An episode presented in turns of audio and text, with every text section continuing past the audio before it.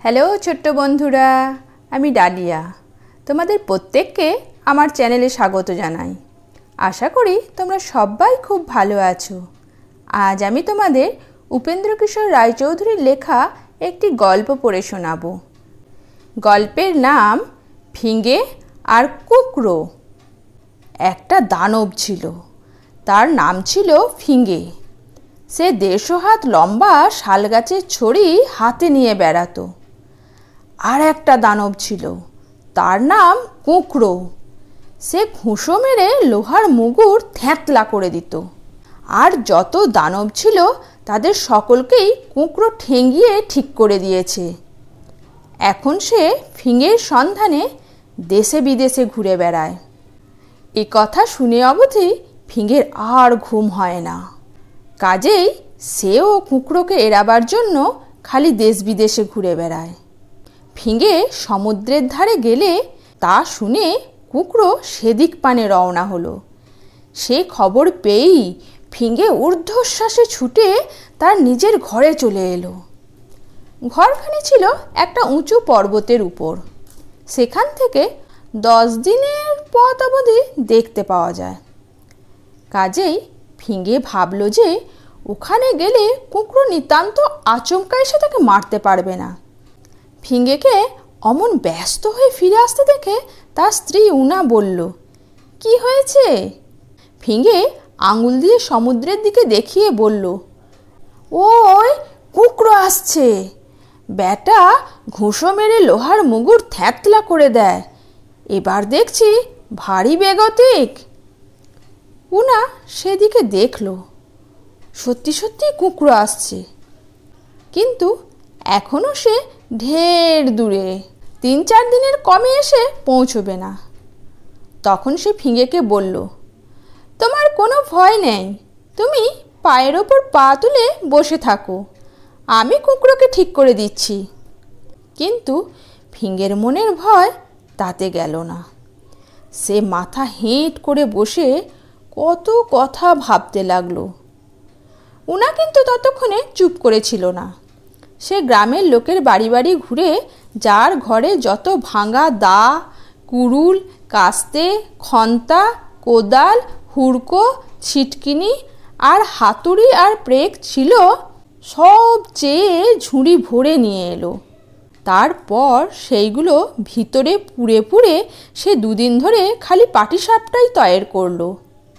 ফিঙে অবাক হয়ে চেয়ে দেখে আর বলে ও কি করছ? উনা বলে, যাই করি না কেন, তুমি চুপ করে থাকো। পিঠে হয়ে গেলে উনা তিন গামলা ছানাও তয়ের করল। তারপর ফিঙ্গেকে অনেক পরামর্শ দিয়ে, অনেক সন্ধান শিখিয়ে রেখে সে সব ঠিকঠাক করে রাখল। এখন কুকড়ো এলেই হয়। পরদিন দুপুরবেলা কুকড়ো এসে উপস্থিত হয়েছে। এসেই ভয়ঙ্কর গর্জনে আকাশ পাতাল কাঁপিয়ে জিজ্ঞাসা করল, ফিঙে কোথায়? উনা বলল, সে তো বাড়ি নেই। কুকড়ো বলে নাকি একটা ছোকরা তাকে খুঁজতে সমুদ্রের ধারে গিয়ে ভারী বড়াই করছিল। তাই শুনে ফিঙে বিষম রেগে লাঠি হাতে তাকে মারতে বেরিয়েছে। যদি তাকে দেখতে পায়, তবে আর বেচারার আস্ত রাখবে না। তা শুনে কুকরো ভারী আশ্চর্য হয়ে বলল, আমিই তো কুকরো, তার সঙ্গে যুদ্ধ করতে এসেছি। এ কথায় উনা হো হো করে হেসেই কুটোপাটি তারপর অনেকক্ষণ নাক সিটকিয়ে কুকরোর পানে তাকিয়ে সে বলল, এই টিকটিকির মতো জোয়ানটি হয়ে তুমি ফিঙ্গের সঙ্গে যুদ্ধ করবে? অমন কাজও করতে নেই বাছা।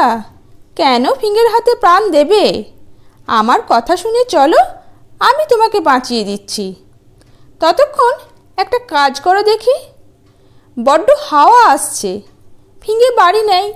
কে ঘরখানিকে ঘুরিয়ে দেবে? দেখো তো, তুমি পারো কি না? কুকরো ভাবল বাবা হাওয়া থামাতে হলে ফিঙে এই ঘরটাকেই ঘুরিয়ে দেয় নাকি? এখন যদি আমি না বলি, তবে তো দেখছি আমার বড্ড নিন্দে হবে। তখন সে খুব করে তার ডান হাতের মাঝের আঙুলটাকে মটকে নিল। এই আঙুলটাতেই তার যত জোর ছিল। ওটি না হলে সে কিছুই করতে পারতো না। আঙুল মটকানো হয়ে গেলে সে দু হাতে ঘরখানিকে জড়িয়ে ধরে তাতে এমনই পাক দিল, সে দেখতে দেখতে পাহাড়ের চূড়াশুদ্ধ ঘরখানি ঘুরে গেল। এতক্ষণ ফিঙে কি করছে? সে উনার পরামর্শে তার নিজের খোঁকা সেজে কাঁথা মুড়ি দিয়ে শুয়ে আছে। আর কুঁকড়োর কাণ্ড দেখে সেই কাঁথার ভিতরে ভয়ে ঘেমে আর কেঁপে অস্থির হচ্ছে। এদিকে উনা আবার কুঁকড়োকে বলল, বেশ বাপু, লক্ষ্মী ছেলে তুমি। আহা, ঘরে এক ফোঁটা জল নেই। তোমাকে কি দিয়ে একটু মিঠাই খেতে দিই? পাহাড়টার নিচে জল থাকে, ফিঙে পাহাড় সরিয়ে তাই তুলে আনে। আজ তো সে বাড়ি নেই। এখন উপায় কি হবে? দেখো তো বাপু, তুমি পাহাড়টা ঠেলে একটু জল আনতে পারো কি না? কুঁকড়ো আবার খুব করে তার আঙ্গুল মোটকে নিয়ে সেই পাহাড়ের নিচে গিয়ে এমনই গুঁতো মারল যে তাতে দশ হাত গভীর এক প্রকাণ্ড দিঘি হয়ে গেল। আর তাতে জলও হলো তেমনি। তা দেখে উনা আর একটু হলেই মাগো বলে চেঁচিয়ে ফেলছিল। কিন্তু সে ভারী বুদ্ধিমতী মেয়ে। তাই তাড়াতাড়ি সামলে নিয়ে বলল, চলো, এখন তোমাকে কিছু পিঠে খেতে দিই গে। এই বলে উনা কুঁকড়োকে ঘরে এনে পিঠে খেতে দিয়েছে। সে ব্যাটাও এমনই লোভী, একেবারে তার দশটা তুলে নিয়ে মুখে দিয়েছে। দিয়েই সে? ও হো বলে এমনই ভয়ঙ্কর চেঁচিয়ে উঠল যে আর একটু হলেই তাতে ঘরে ছাদ উড়ে যেত। বেজায় ব্যস্ত হয়ে সেই পিঠে চিবোতে গিয়ে তার চারটে দাঁত ভেঙে রক্তারক্তি হয়ে গিয়েছে। কাজেই না চেঁচাবে কেন?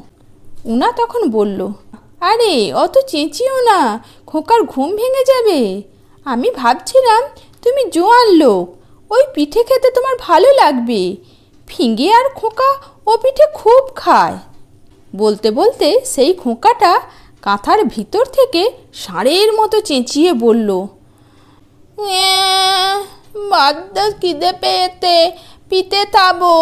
খোকার গলার সে আওয়াজ শুনেই তো কুঁকড়ো পিলে চমকে উঠেছে। উনা অবশ্য খোকার জন্যে ভালো পিঠে করে রেখেছিল। তাই থেকে কয়েকটা খেতে দিল।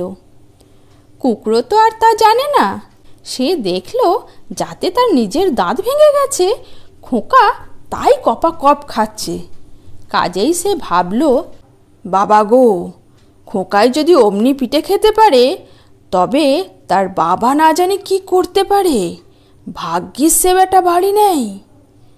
এমন সময় খোকা আবার বলল, পাতল দে, দলবাল কব্য উনা তাকে একতাল ছানা আর কুঁকড়োকে একটা সাদা পাথর দিয়ে বলল, খোকার ওই এক খেলা। পাথর চিপে জল বার করে, তুমিও একখানা পাথর টিপে দেখো তো। কুঁকড়ো সেই পাথর প্রাণপণে টিপেও তা থেকে জল বার করতে পারল না। খোকার ছানা থেকে অবশ্য জল বার হতে লাগল।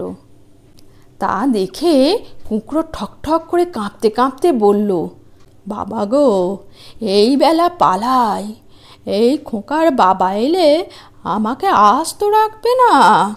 আমার খালি দেখতে ইচ্ছা করছে যে খোকার দাঁতগুলো কেমন, যা দিয়ে সে ওই পিঠেগুলো খায়।